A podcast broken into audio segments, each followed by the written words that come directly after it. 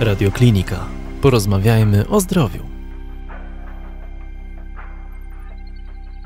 W gabinecie podologicznym e, można e, oczekiwać pomocy w różnych problemach, ale też można wykonać e, zabiegi pielęgnacyjne, mhm. pielęgnacyjno-kosmetyczne. Jest to o tyle lepsze, lepsze, ciekawsze, ważniejsze dla pacjenta, klienta e, gabinetu e, podologicznego, że przy okazji zrobienia na przykład pierwszej wizyty i zamówienia sobie zabiegu kosmetycznego można się dużo dowiedzieć e, na temat swoich stóp. Dostajemy tą wiedzę w moim gabinecie, dostajemy tą wiedzę przy okazji pierwszego zabiegu gratisowo.